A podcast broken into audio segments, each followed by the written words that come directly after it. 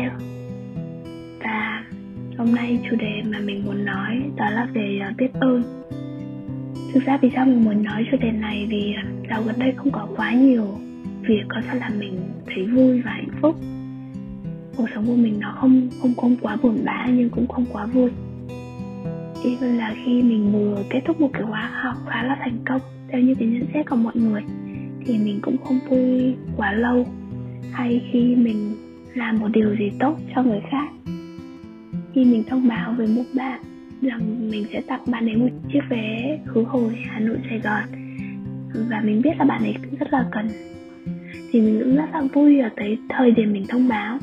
Nhưng sau đó nó chỉ kéo dài trong vài phút, mình nói chuyện về việc này đối với một người bạn, và bạn ấy có khuyên mình là có thể mình nên redefine, định nghĩa lại cái và tìm một cách tiếp cận khác đối với hạnh phúc. Hạnh phúc đôi khi có thể chỉ là khi bạn trân trọng những gì bạn có ở hiện tại và bạn thấy hôm qua mình có tham gia một lớp học của anh Minh Đào. Chúng mình cũng nói về chủ đề biết ơn và có một kỹ thuật là savoring. Đây là kỹ thuật khi bạn hồi tưởng hồi tưởng tượng lại những khoảnh khắc, những cảm giác hạnh phúc ở trong quá khứ và bạn nghiền ngẫm nó cũng như, giống như bạn ăn một chiếc kem, bạn sẽ ăn một cách từ từ chứ không hay là bạn nghe một bản nhạc cũng như vậy. Mình sẽ tận hưởng nó một cách từ từ thì cái phương pháp này sẽ giúp chúng ta có thể nâng cao cái mức độ hạnh phúc lên rất là nhiều lần. Năm vừa rồi thì mình có một số cái biến cố, một số cái chuyện về vấn đề tình cảm xảy ra và mình muốn cảm ơn ba người. Thứ nhất là một người bạn mình đã quen trong trong năm rồi. Sau ngay sau khi mà mình xảy ra cái biến cố về tình cảm bạn ấy là một người rất là tốt rất là một người rất là tử tế.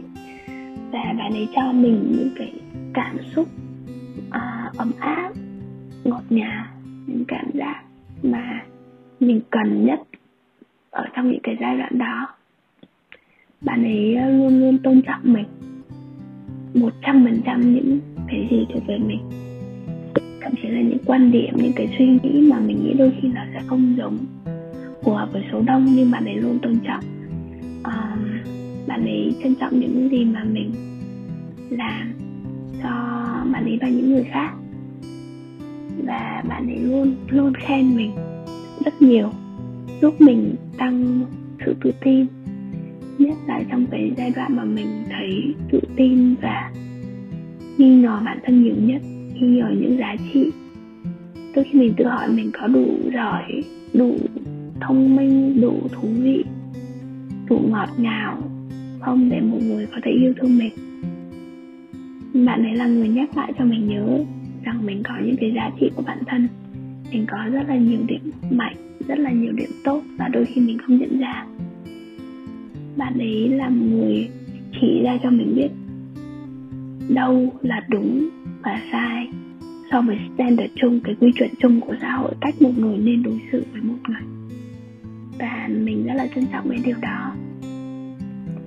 Nếu để kể về một hành động mà mình thấy ấm áp ấm áp nhất, thì có thể kể đến là có một hôm khi mà mình chia sẻ với bạn ý rằng mình có một sự ờ, tự ti về cái background về học vấn về gia đình á, thì bạn ấy rất là bất ngờ và bạn ấy dừng mình ngay ở điểm đó không cho mình nói nữa.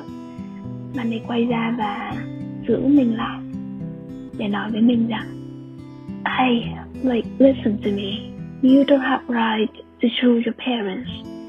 So let's not worry about that and there will be someone who will come to you who will love you because of who you are. Sau khi nghe câu đó xong thì mình thấy rất là cảm động. To be honest, mình thấy rất là cảm động và ngọt ngào. Bạn ấy nói cho mình nghe những cái gì mình muốn nghe.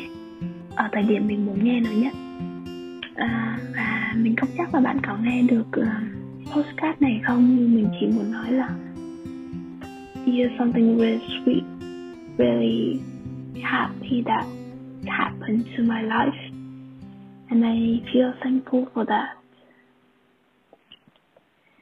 Người thứ hai mà mình muốn cảm ơn là những người bạn của mình ở Hà Nội. Mặc dù khi mà mình vào trong à, Sài Gòn làm việc khoảng độ 4 năm thì mình à, không có nhiều thời gian và cơ hội để tương tác với bạn bè nhiều. Mình đã lỡ một vài um, đám cưới của bạn bè Và mình dành quá nhiều thời gian cho công việc và những người mới. Nên uh, cái thời gian chúng mình còn nói chuyện cũng không có quá nhiều. Thời điểm mà mình gặp những cái uh, khó khăn, những cái biến cố ấy, mình thấy rất là cảm động khi mà bạn bè mình nói là thôi uh, nếu có vấn đề gì thì thì về Hà Nội. Tại vì ở Hà Nội có anh em bạn bè có những người thân những người mà biết đã biết mình rất là nhiều năm và mọi người ở đây sẵn sàng giúp đỡ, sẵn sàng trợ giúp nếu mình cần bất kỳ một điều gì, kể cả về vấn đề tiền bạc, nhà cửa hay là công việc. Và một vài người bạn khác cũng đã từng nói tạo cho mình động lực rất là nhiều khi mà thấy mình đang có xu hướng trượt dài, đang có xu hướng buông lơi bản thân một xíu. Thì bạn mình có nhắc lại là nếu mà em còn tiếp tục như vậy thì anh chị sẽ thấy rất là thất vọng. Đó như là một cái lời cảnh tỉnh rằng mình đã từng rất là mạnh mẽ, mình đã từng rất là giỏi giang. Chỉ trong chỉ là trong cái thời điểm này thì mình đôi khi không được giỏi giang như vậy, không được mạnh mẽ như vậy. Nhưng mình sẽ trở lại mạnh mẽ như mình của trước kia. Và mình rất thấy ấm lòng khi nghe những câu chuyện như vậy. Đôi khi mình nghĩ chúng ta không có ở ve không có cảm nhận được những tình cảm, những cái sự ờ, quý giá của tình bạn bè. Nhưng khi mà mình đi ra ngoài nhiều hơn, sau cái ờ, sau cái giai đoạn biến cố thì mình đi gặp rất là nhiều người. Và mình nhận ra là không có nhiều người quan tâm bạn như vậy. Những người ngoài kia, những người không quen biết bạn nhiều, không từng trải qua nhiều kỷ niệm với bạn, nhiều cái biến cố hay nhiều cái thăng trầm trong cuộc sống với bạn, thì họ không thực sự quan tâm bạn đến vậy. Điều họ quan tâm đôi khi chỉ là những cái lợi ích mà họ có thể nhận được từ bạn hoặc là họ quan tâm về bản thân họ nhiều hơn. Khi mà mình đi càng gặp càng nhiều người ấy, thì mình thấy rất là rõ ràng. Một người thực sự quan tâm mình họ sẽ dành thời gian họ lắng nghe mình họ sẽ quan tâm đến cảm cảm xúc của mình. Họ sẽ biết là làm điều gì thì sẽ tốt cho mình đôi khi họ đặt cái lợi ích cá nhân của họ xuống dưới để có thể hỗ trợ và support mình trong cái thời điểm mà mình cần họ nhất. Đấy là những người thứ hai mà mình muốn cảm ơn. Người thứ ba mình muốn cảm ơn đó là những bạn follow trên blog của mình. Trước khi thì mình khá là tự tin là những gì mà mình đạt được là do bản thân mình làm ra, là do những cái sự nỗ lực cố gắng của mình. Nhưng khi, từ khi mà blog được nhiều người biết đến hơn um, khi mà mình chia sẻ nhiều vấn đề cá nhân hơn thì mình thấy rất là nhiều người nhắn tin động viên giúp đỡ. Họ đề nghị được giúp đỡ mình. Những cái vấn đề trong cuộc sống của mình những um, uh, mình cảm giác là đã suôn sẻ hơn trở nên suôn sẻ hơn khi mà mình uh, nhờ cái sự support hỗ trợ của mọi người. Thì những việc nhỏ như là chuyển nhà chuyển phòng hay là những cái thông tin cần thiết. Um, tới những cái việc lớn hơn như là giới thiệu uh, client cho mình này hoặc là ủng hộ những cái dự án mà mình làm. Um, khóa vừa rồi mà mình tổ chức thì cũng có rất là nhiều bạn tham tham dự. Mình rất là bất ngờ mình nghĩ chắc là khoảng độ 10 mười mấy bạn đăng ký thôi nhưng mình có khoảng độ gần 50 bạn đăng ký.